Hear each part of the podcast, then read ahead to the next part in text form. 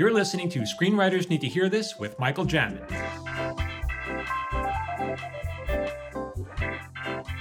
Hey everyone, welcome back to Screenwriters Need to Hear This, the podcast. I got another amazing guest today. I'm here with my many he's been my next guest has been my boss on many occasions. He's been my friend on one occasion. and he's here he is. Uh, boy, this guy's got good credits. So this is Dave Krinsky, and he's a feature writer, show creator. He ran King of the Hill for what was it, eight years, eight seasons? Yeah, I think maybe seven. I can never quite keep track. Felt like eight, right? He was a showrunner for King of the Hill for for many seasons, but a writer. I think you wrote on every single season, didn't you? Yeah, we came in right after the first season had just aired, so right. they were still rewriting and posting season one and starting writing season two jumping right in. And then also, uh, we're going to talk about everything, but I want to give you a proper introduction. You wrote, co-wrote with his partner, Blades of Glory. Uh, they ran a show called Lopez, which I, I worked on for a little bit. Created, created Silicon Valley. I've heard of that show. Uh, also, uh, The Good Family. That was ABC uh, animated show. Ran Beavis and Butthead for a while. Uh, executive produced a movie called Extract. Um, what what else? What else did you do? You did a lot of stuff, man. Blades of Glory. Did you mention that? Wait, I thought I said that. Didn't I not say Maybe that? you did. I that tuned you out. Point. I've learned to tune you out early, so. but man, oh man, I, I, I, but you also said when we were chatting before we started recording that you did a lot of movie rewrites. I didn't even know you guys did other movie rewrites. Yeah, so when we first came out, this was back, you know, like 90s you really had to decide where you were a movie writer or a tv writer the agents didn't even talk to each other so we had come out with some movie scripts we just thought that was sort of the easiest way to break in right. and we had ended up selling a couple we sold one to warner brothers it was uh they bought it for chevy chase and uh yeah and then we got and they fired. didn't make it, obviously, because they, they didn't make it. We got fired, and they hired someone else to rewrite it. And our agent goes, "That's great news." And we're like, "How's that great news?" They go, "It's not dead. If they're hiring someone else to rewrite it, and it was kind of an A-list writer, then that means it's still alive." But it ended up not getting made. Although it's sort of been made a few times because it was a very broad idea about a guy who, you know, how we only use ten percent of our brain's potential. Well, right. these scientists developed a serum that unlocked the other 90%. Instead of being injected in a, you know, good upstanding citizen like Michael Jamin and it gets in, injected in this doofus Chevy Chase, who basically becomes this like throbbing organism. He's got 10 times the sight, 10 times the hearing, 10 times the athletic ability. So he's trying to like make money and become famous with it. But so he was attached before there was a director or no? So there was never even a director manager. He was attached. Like Chevy Chase had a deal at Warner Brothers, and Warner was looking for movies for him. So this, and then those days they were buying spec scripts left and right. Right. So they bought that from us, and we spent like a long time rewriting it. So he was giving you the notes on what he wanted. No, we never even met with him. I think you know. I don't even know if he ever heard of it. To be honest, it really was in those days. Uh-huh. If you wanted a Chevy Chase movie, you bought ten or twelve scripts and you developed them until you found one that you wanted to do and brought to him. So you were dealing with his development people. We were just dealing with Warner Brothers. What? Oh. Warner Brothers and the producer. So like, the, way, the way it worked back then, and maybe they still do now, but the spec script market isn't really strong anymore. You would go to your agent with a spec, and they go, "Okay, we're going to send it to X producer who has a deal at Paramount and Y producer who has a good relationship with Warner Brothers, and we're uh-huh. going to they're going to go to the studios all in the same weekend and let them know they have to decide." And then hopefully you get at least two offers so that you're playing them against each other. In that particular instance, we only got one from Warner Brothers so the producer on the project, we never even met until Warner Brothers had bought it. So then the producer, and it was a weird deal because we actually had a better relationship with the execs at Warner Brothers than we did with the producer. Like we like their notes better. So it's a weird political dynamic that you had to deal with. But um, we ended up selling a couple of projects that way that didn't get made. Um, but ultimately, when Blades of Glory got made, then it was a ton of rewrite work. Um, and this was this was during King of the Hill. Blades of Glory was during King of the Hill. I mean, we were doing our movie stuff before King of the Hill started, and and we started looking around. You know, we sold stuff, but we weren't. We were John and I were still sharing an apartment in Burbank, and I was driving a car with no air conditioning. And I looked over at some of my buddies, like Bill Martin, who was like buying a house and buying a nice car, and those guys were all on TV. And John and I were like, well, maybe we should. I mean, we always wanted to do TV, but our agents just, you know, you're movie writers. So we ended up writing some TV spec scripts and then ended up getting a job in TV. But so we were writing spec scripts, we would get assignments occasionally, or we would pitch on something, but it wasn't until Blades of Glory that really was like, oh, okay, now we're getting a ton of movie rewrite. And then how did you know Bill Martin? Did you go to did you go to college with him? Yeah, we went to college together. So it was weird. It was like it was me, John, Bill, Peyton Reed, who directed all the Ant Man movies. This guy John Schultz, who directed like Mike, and uh, it was like we all kind of moved out here at the same time to try to pursue the business. Wow, I didn't even know that. And then, so was your when did you decide that you wanted to be a writer? Like in high school or something? Pretty much. I mean, I I this is make me sound really cool, uh, but I loved reading as a kid. I loved you know books, and I just loved when a story really impacted me and made me think. I was like, wow, that's a cool sort of power to have over people to influence them that way. So since the time I was like 12, 13, I thought about it, and then in high school we had to write a short story for an English class, and I wrote this kind of science fiction funny story, and the teacher, you know, wrote A plus. What are you going to do with this gift? And I was like, oh I guess it actually could be a job, right? But you, so, think that it could be a job? Like I, I, didn't. That didn't occur to me until I was older that you could make money in TV. Well, you know what? I was thinking I'd be a book writer, and uh-huh. so I went to Carolina because I knew they had a strong English department. I took all the creative writing classes there, and since I didn't want to really do anything else, I took whatever course I found. So screenwriting was one, playwriting was one, and um, after I met John Altschuler, my partner, and David Palmer, who I worked with out here a bit. Wow, you were um, serious about it. Did you have to apply to those programs? You know? Yeah, no. I mean, I, I was in the, I got accepted to the honors program, which is what I had applied for. And because of that, I got to get into some oh. of the writing classes I wouldn't have had access to anyway. So this was all or nothing for you. I mean, you, re- I mean, there was no plan B. Well, I, you know, my mom was always like, why don't you go to law school? You have something to fall back on.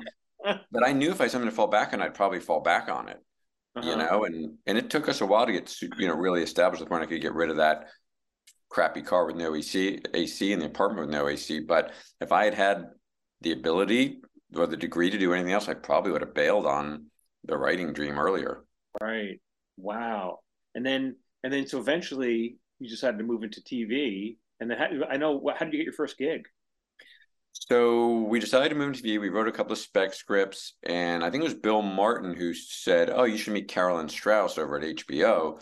And Carolyn, of course, was you know at the vanguard of starting HBO when it was. Yeah, which so he's setting up meetings for you, like he's like your agent now, Bill. No, it really was one of those things where it was like we're like, "Hey, we want to get into TV." He goes, "Oh, well, you should meet Carolyn Strauss, we like her. She's really cool. And he, I think he might have told her, oh, you should meet these guys. Okay. And so we had a general with her and it was a good lesson is like you know i think we always had something to pitch we always knew a general everybody you know wants something i can't remember if we pitched anything too specifically or not because in movies you always want to pitch mm-hmm. an idea sometimes in tv it really is just a general yeah. to see what you know but you know it was a great meeting and nothing came of it and then like nine months later we got a call from her and she goes look we're doing a show um the showrunner really wants movie guys doesn't want like just tv sitcom guys Wow. And I thought of you guys. You, you look look at the pilot. They shot a pilot. And I sent the pilot over. It was a black and white period single camera show. David Letterman was the executive producer. Adam Resnick was the showrunner, the creator. And it was awesome. It was like the Coen brothers, really dark, funny. And we were like, yeah.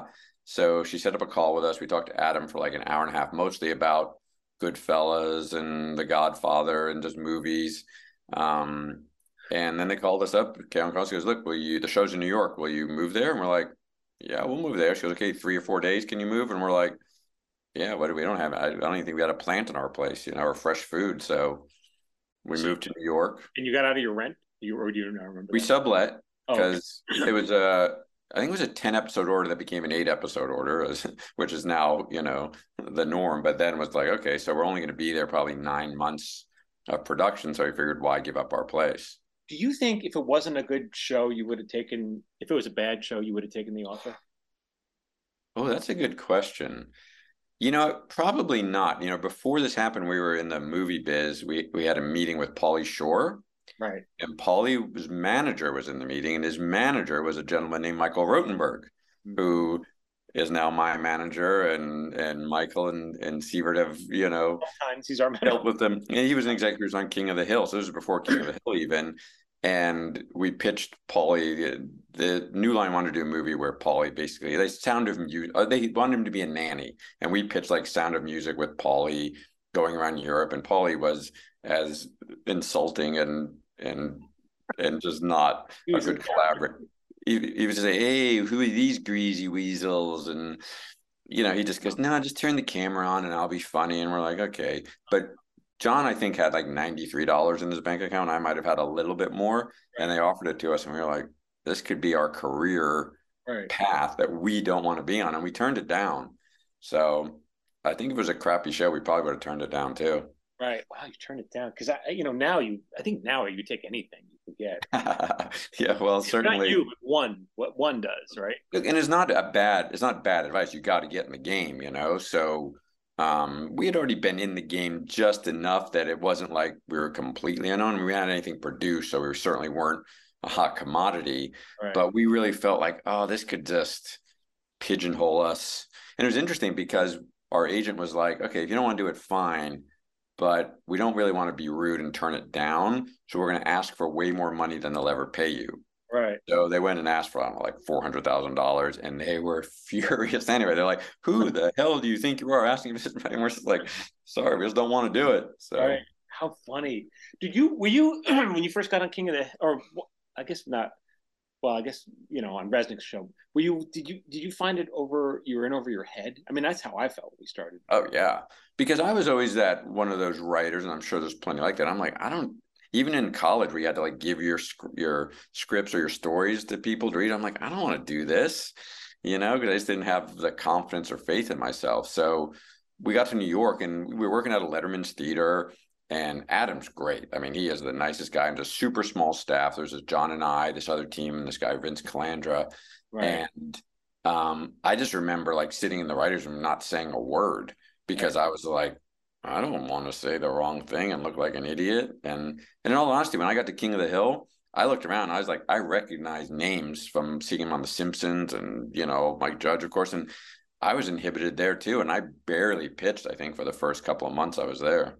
Really, and then what was the moment when you felt like you could you could test the waters? Well, what happened was I was just hanging out enough. Like so, in the lunchroom, you know, I got to be friendly with people and people go out for a drink. And then it suddenly was a social thing and I was comfortable in that and I could start being funny that way. So by the time I got back to the room after a couple of months, it was kind of like, oh, I was just bull- bullshitting with my friends, you know? And it was much easier to pitch because right. it felt safer.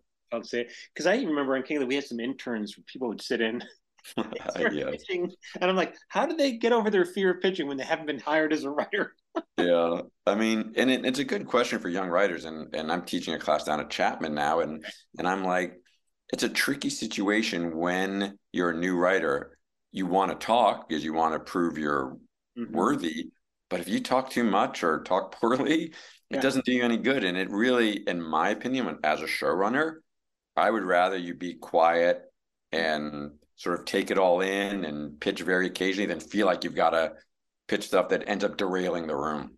You know, I, I totally agree with one thing I've said because I think a new let's say there's 10 writers in a room and a staff writer often thinks, well, I better speak a tenth of the time because I'm there's 10 people here.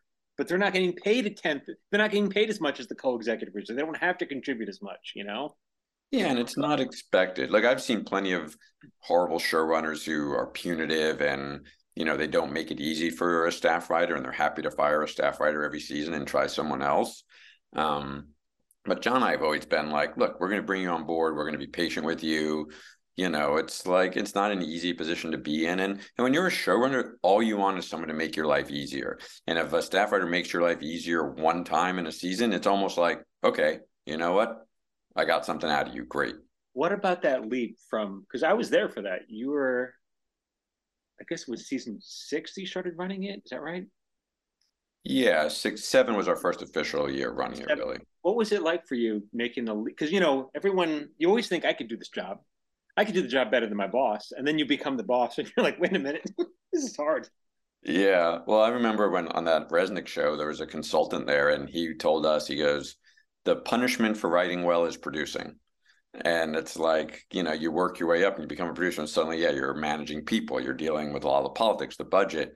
Um, and i think the the biggest thing that happened to me was we were working and i can't remember if you were in the room or not. Do you remember collier's episode about that michael keaton did with the pig the pigs are yeah, I was there for probably we probably got there for the animatic part of it, so we wouldn't break it.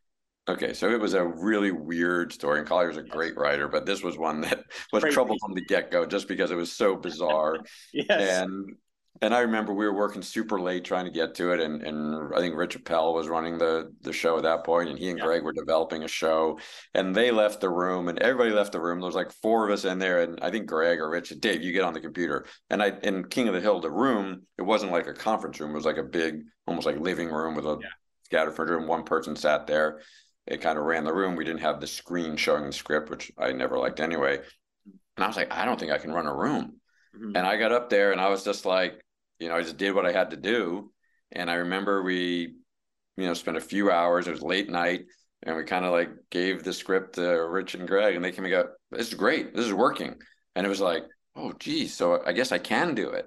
right. Um, so when we took over the show, yeah, I mean, it definitely was like you. So many things were harder than you would think, but some were easier too. I remember the other showrunners before we run the show would come back from pitching the stories to the network, and they go, "Well, we sold six out of seven of them, so you know it wasn't easy." And then when we started pitching to the network, you know, the show had been on for six years. They're like, "Okay, good." It was like, "Oh, this isn't that hard."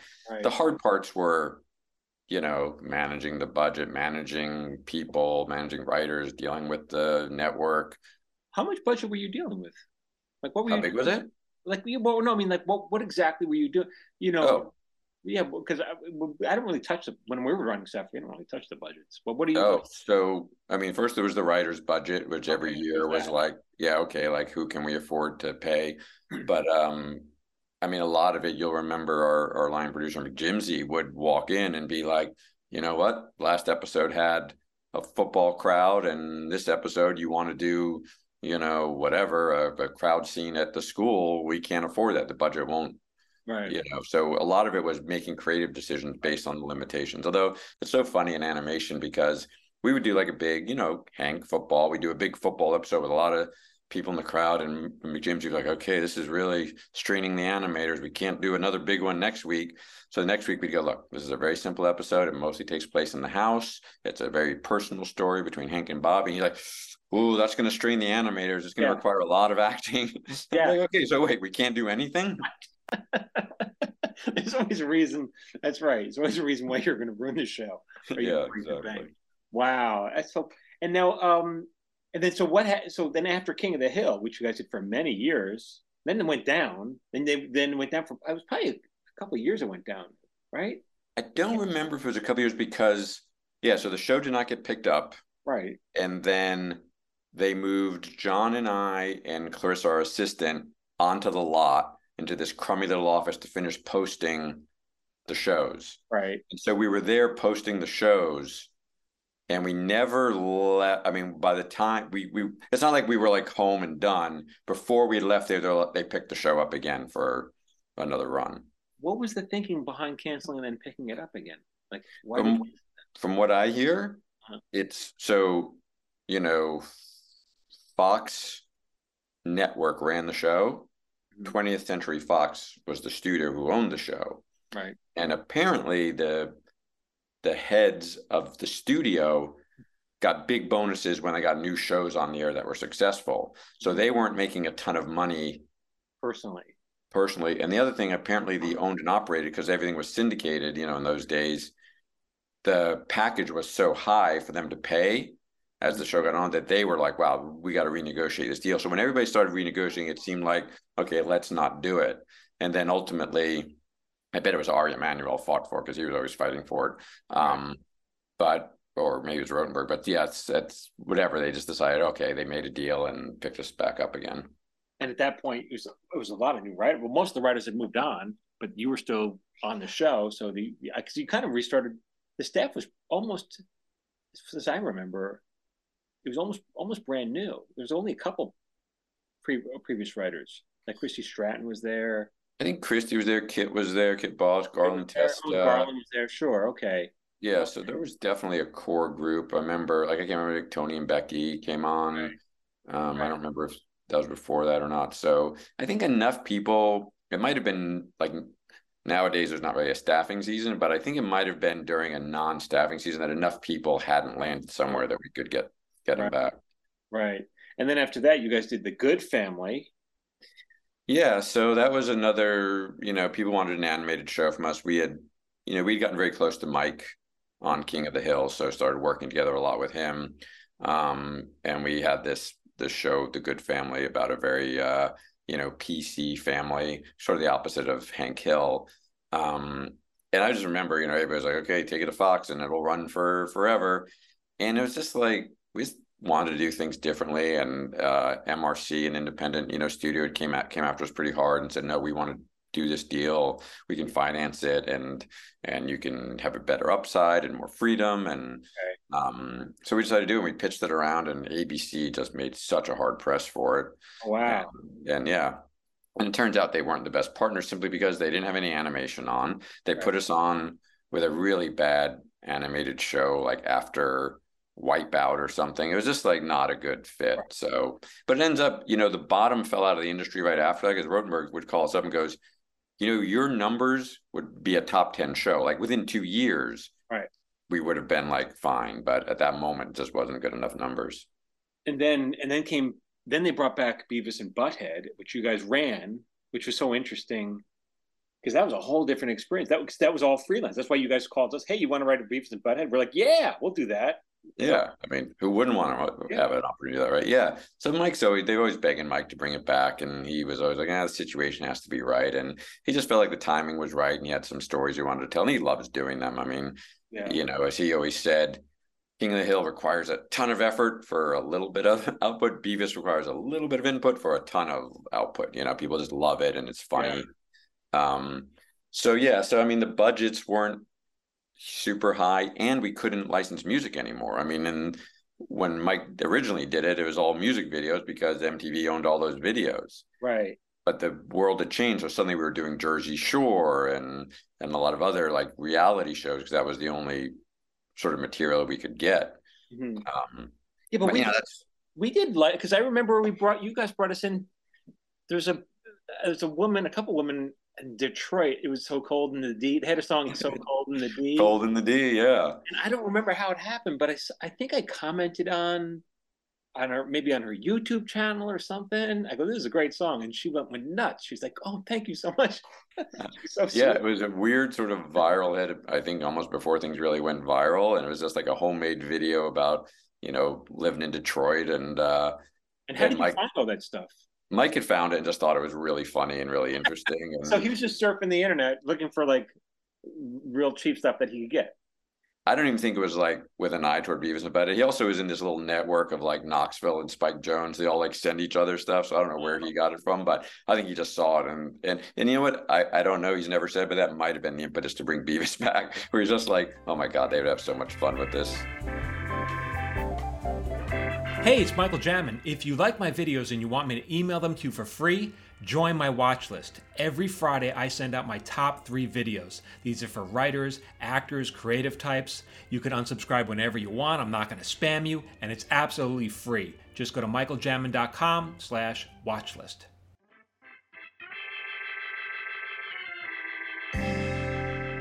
And then, okay, so then what, what came after that? So, yeah, Blades of Glory was in the middle of the King of the Hill era. Um, and then I guess uh, Silicon Valley really would be the the next big thing that. And that guys, okay, how did you guys come up with that idea, which is a pretty big hit?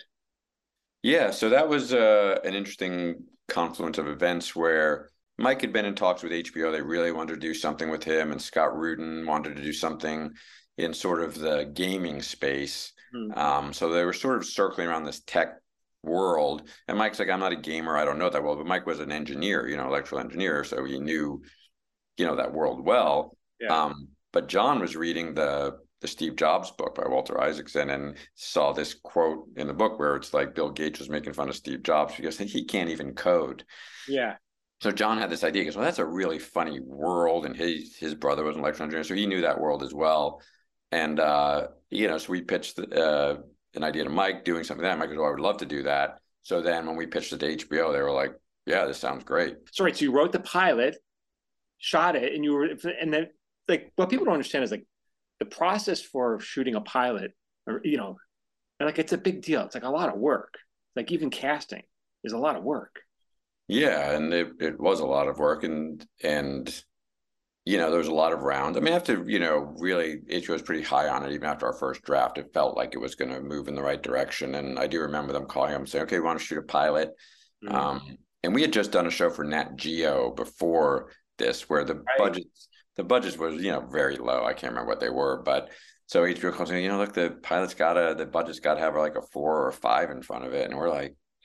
400 500 grand but we can probably do it and it's like no no no four or five million million and they they actually forced us to go up to silicon valley to shoot for a few days bring the whole company up and we're like there's nothing up there. We can shoot this in LA, you know, and we ended up shooting like on the side of a freeway. We had a couple establishing shots of Google and Facebook and right.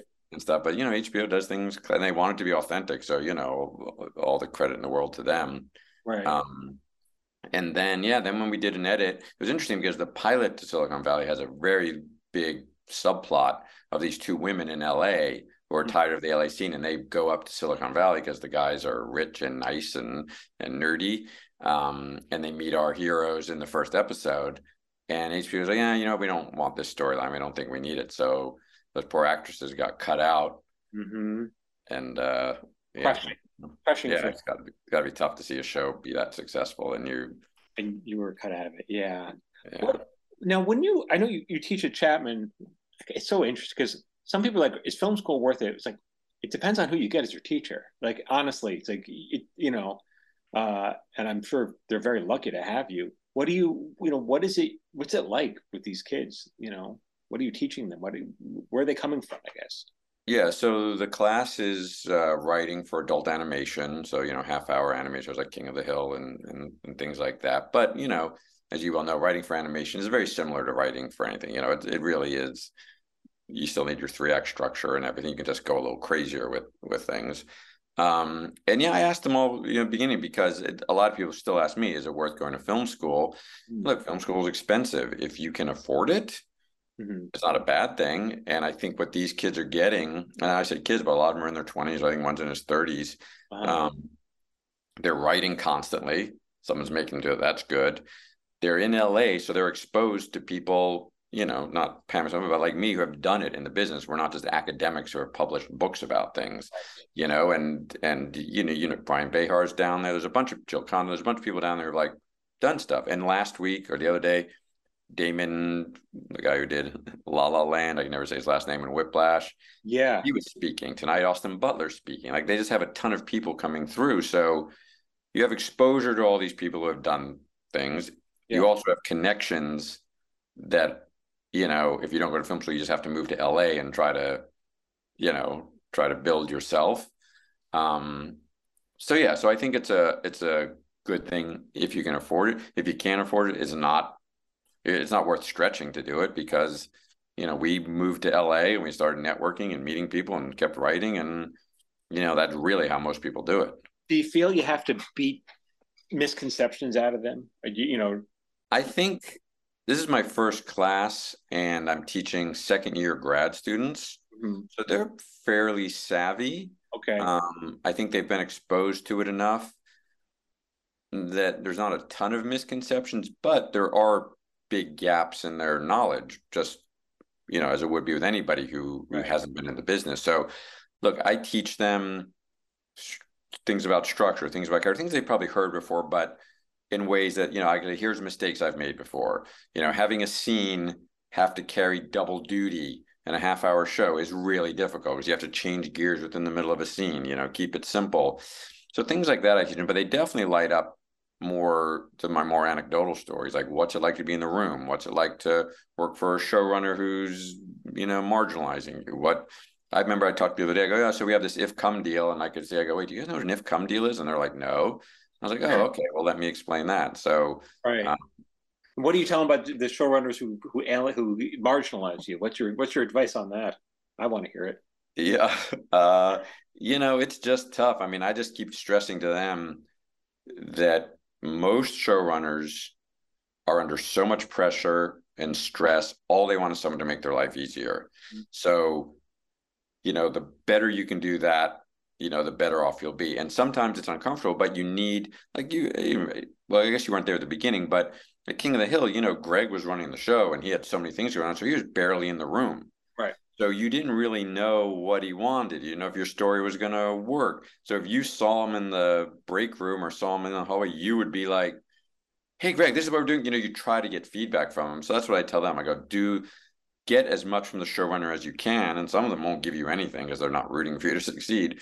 But right. get as much as you can from them when you can, because it doesn't do you any good to try to figure out what they're doing. I mean, you have to do that to some level. The more you know what they want. And that's why I tell these, you know, these kids are doing beat sheets and outlines. I'm like, be as specific as you can. Don't cheat yourself because I'm going to read stuff you gloss over and go, oh, I guess they know what they're doing. Right. And then when you give me a script, I'm like, wait, what?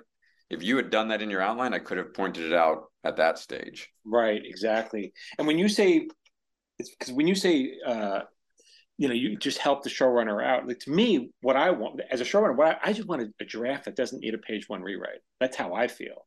I mean, is that what you're talking about? Pretty much, yeah. I mean, or look, if you're someone who can who can you know have the joke or the story fix in the room that gets you all home sooner, then that's fine too. I mean, you know, I mean, King of the Hill, we had such a big staff. It's an animated show. There were people who turned in great drafts. There were people who weren't great draft writers, but were great in the room. You know, right. so in those days, you could build a big enough team that you know, you could have a pinch hitter and a utility fielder and a designated hitter. Now the staffs are so small, you really do want someone. But you're right. I mean, to get that draft mm-hmm. that needs a ton of work, you're like, okay, this sets us back so much on everything else. Now we can't. Now I can't be in the editing room. Now right. we can't push that next week's story forward. It's like now we got to dig in on this one. And and what what I mean that's exactly yeah that's exactly the panic that I I, I used to feel. But what did you, what is the advice? Like, because the industry is really changing so fast now. Like, what is the advice you give these kids getting out of uh, film school in order to get into the business? Yeah, I t- look, it's tough. You know, I always try not to be too negative about it because it's always been tough. It's just tough in a different way. Right. Um, you know what I tell them is like, look, the movie business is extraordinarily difficult. Mm-hmm. So if you want to be a movie writer, that's fine. But you know, I urge them like TV seems to be a cleaner path. Yeah. It used to be with movies, at least you could write a spec, you had some control, where TV you had to hope somebody hired you. So now, you know, I say, look, if you have a good movie idea, think about it as a series because, yeah. you know, A-list actors are all doing TV. You know, there's a there's a, and obviously TV isn't a isn't a great state right now with just the quality of it. Yeah. Um, but yeah, I mean, you really do just have to. The basics are right, right, right, and mm-hmm. network. You got to be in LA. You got to be hitting all the places because you never know. Look, that meeting with Carolyn Strauss we had, look, it was a good meeting. It wasn't like, ah, we've made it. We've met Carolyn Strauss, and it wasn't until nine months later that something came of it. Right, right. So it's really about getting in those circles. Yeah, yeah. I mean, I, yeah, I remember people say that to me all the time. Do I have to be in LA? I'm like, well, you don't have to do anything you don't want, but uh, you know, this is where the fish swim. You know, yeah, I mean, the, the thing is, and I think you've probably said before, it's like the material doesn't really speak for itself. Uh-huh. Like in movies, it used to, like a good spec script would find, you know, a, a buyer. Mm-hmm. You know, now there's very few ideas that somebody's going to go, well, I don't care who this comes from, I want to do it, you know, and there's there's very few scripts that are good enough that any anybody's gonna be like, I'm gonna put this on the air. It happens; they are out there, but the m- vast majority of the time, it's I've been hanging out. I've been going to, you know, Upright Citizens Brigade. I've been going, oh, I've been helping out on a student film. Right. Hey, that kid I helped out is now on the desk at UTA. Does UTA mm-hmm. even exist anymore? I don't know. Um, you know, agency, I'm not sure. Yeah, it's at CAA. And it's like, you know what? He wants to be an agent, so he's trying to hustle. So he's gonna hand the script over to and suddenly you have a meeting, you know, with an agent, a real agent. So that's how it mo- mostly happens, and you gotta be in LA for that. Yeah, exactly. That's how I feel. Yeah. So what? And I know you're also. Oh, I want to mention your your book because you you and John, your partner, are of the like of all the writing teams I've known, even writers I've known. Like you guys are the most entrepreneurial. It seems like you like you know the nothing. There's a there's a path to do it, and then there's always like, well, let's figure out how else we can do it. You know, you're always like, uh, the hustle doesn't end, and it's no. always create. It's always like creating opportunities for yourself. Yeah, I mean, certainly, and John's much much better at that than I am. He has a very entrepreneurial spirit, and I enjoy it though. I like doing things differently, but he's very innovative in the way he thinks. He's been in Europe for for COVID and for a lot of that, just mm-hmm. you know, kicking the tires in the international market and making some headway there. But like I remember, like a couple of years ago, we hooked up and we were producing this writer who had um, done a Academy Award docu nominated documentary, and he had a half hour sitcom, and he was um, um, it was crip camp, so he was in a wheelchair, and it was a the character was about his story. It was a really cool story, and Obama's company was attached to it, and it was like this is a great. I mean, it's a great script, great project, you know. And we go to Netflix, a Zoom pitch, and they literally were like this. As soon as the camera came on, you're like, okay, this isn't going to be a sale. Mm-hmm. I mean, we mm-hmm. knew it from the get go. Good lesson is you still pitch your heart out because you don't want to ever have to blame yourself. If they don't buy it, they don't buy it. But of things like what you know, it's a great project. Everything was great about it, but you don't mm-hmm. know what they want, and you just have so little control. So, as we say, like shopping around town with our briefcase full of wares, like Willy Loman, is just not an appealing thing. So, you know, John had met this this Irish actor, a guy named Richie Stevens, and he was pitching a friend's story. And, you know, that story wasn't quite hooking John. And then Richie started telling him about his own life, and he was a recovered alcoholic, drug addict gangster. Right. And he's like, oh, that's interests me. I want you to meet Dave. So we all sat down together. And the guy just had a fascinating life, a fascinating story. We're like, that's a great story to tell. Right. And, um, and it was John's idea too. He was like, Richie, you did the 12 steps of, you know, recovery. And he goes, yeah. He goes, let's tell your story in 12 steps and that lends itself to a very nice TV show. Mm-hmm.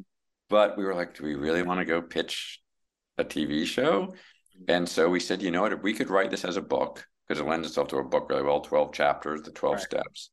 And I always wanted to write a book from the time I was 12, you know. Um, but then we'd have an IP.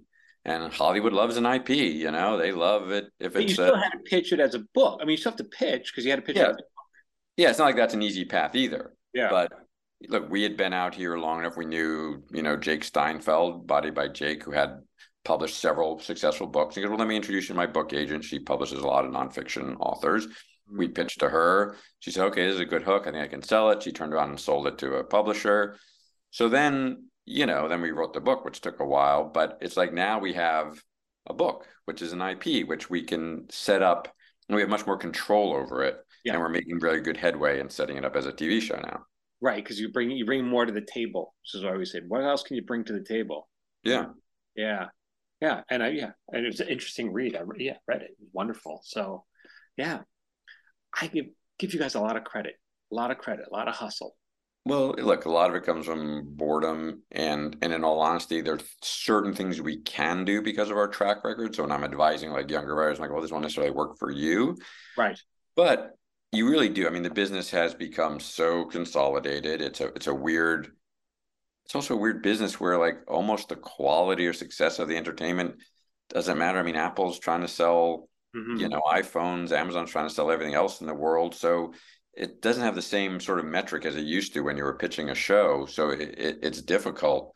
But you know, like I met this young writer and she wrote a script that I really liked a lot Mm-hmm. And, you know, we tried to set it up around town, didn't have a ton of luck. And then we learned she has dual citizenship, I guess, triple citizenship from Belgium and from France. Mm-hmm. And it's like, oh, an American writer who's got, you know, some talent who can go over to the EU and tap into the money over there with their subsidies because she has a is a huge thing. So now we're making headway on that. Right. So there's a lot of different angles that anybody starting out might have access to that they can do instead of really just waiting for an agent or a writer or a studio to notice them. Right, right. Stop begging. Stop begging and start making making things happen yourself. Yeah, yeah. I think so. Well, tell well, tell us uh, tell them the name of that that book so they can find it on Amazon. It's called The Gangster's Guide to Sobriety. Yeah, he's a charming fella. yeah, you know, he's a real Irishman with the Irish accent, and like if you read the book, I mean, he did some horrible things, and he's always like shocked that people are nice to him because of the horrible things he's done. But he's also a very gentle, sweet guy. He was just a, he was an addict, and and right. he made a lot of bad decisions from there. But right, um, but yeah, he's a good guy. It's a good story. Yeah, a lot of good stories. Dave Krinsky, I'd give you a hug. I want one. if you weren't on Zoom. Thank you so much. Thank you. Is there anything, any other parting words that we can get from you, or anything, any other wisdom? Is that, are we tap? Did we tap you? I don't know about wisdom, but I know that uh, you know a lot of people are are tuning into you and checking your stuff out. And I just remember at King of the Hill, we worked together on a bunch of shows. Like you were always the fastest guy in the room. I was always just so amazed. And and jokes never translate. It was your joke, so uh, you'll sound like an idiot. But I just still remember we're all sitting in the writers' room, and someone comes in and says, Oh, I was down in Century City and I saw that Bewitched movie with uh, Will Ferrell and Nicole Kidman. Yeah. And they go, "How was it?" He goes, "Well, I didn't really get to see it all because there was a fire alarm and the fire department came came in, and you yell." Everybody out! There's a bomb on the screen. I don't remember that. I have no memory of that at all. my other, my other favorite memory of King of the Hill was you remember sitting in that back chair, mm-hmm. digging a hole. Yes, and I have I got a picture of it. That was I'll explain for the for the for our viewers. We had right, so there was a while on King of the Hill when we were working like 20 hours a day. and I felt like a hostage. And I had this one big chair that had big wooden legs on it. And I took um like a thumbtack and I started digging a hole like in the Shawshank Redemption redemption like I was digging a hole out of that and then and it took it took months to finally when I finally broke through I put a picture of Rita Hayworth on it so you couldn't see I was digging. and this is ballsy for a new guy because I was like, you know, I was destroying furniture and I was yeah. telling everyone that I was not happy to be there 20 hours a day. Well, the thing was, we all we all kind of bought into this fantasy that when you broke through, we'd be free. Right. And it was so depressing when you broke through, and we were like, we're all still there. Right, back to work. I, I, remember Garland was particularly interested in it. She's like, well, you know, because she was like, when are you going to get through? How funny. That's so. I'm I'm glad you reminded me that because I forget everything. Uh, that's the the advantage of working with people is they can remind you of these stories. I don't remember any of that. I don't remember that that bewitched. Yeah, yeah, that was very funny. But no, I, uh, this was a pleasure, and I uh, I love what you're doing, and I think you know you're giving information to people that's kind of hard to get anywhere else. You can learn craft, you can learn certain things, but you have so much input that's useful on a day to day level for aspiring writers. So good on you. Thank you so much, Dave Krinsky. Thank you again, and uh, pleasure to see you. Everyone, so yeah, uh, stay tuned. We have more episodes coming up next week. Thanks, and uh, yeah, we have uh, what else we got? We got a free webinar uh, once a month. Sign up for that on my website, michaeljamin.com, and uh, my free newsletter. Uh, all good stuff. Go to michaeljamin.com and you can find it. All right, everyone. Thank you so much. This has been an episode of Screenwriters Need to Hear This with Michael Jamin and Phil Hudson. If you'd like to support this podcast, please consider subscribing, leaving a review, and sharing this podcast with someone who needs to hear today's subject. For free daily screenwriting tips, follow Michael on Instagram, Facebook, and TikTok at Michael Jamin Writer. You can follow me on Instagram, Facebook, and TikTok at Phil A. Hudson. This episode was produced by Phil Hudson and edited by Dallas Crane. Until next time, keep writing.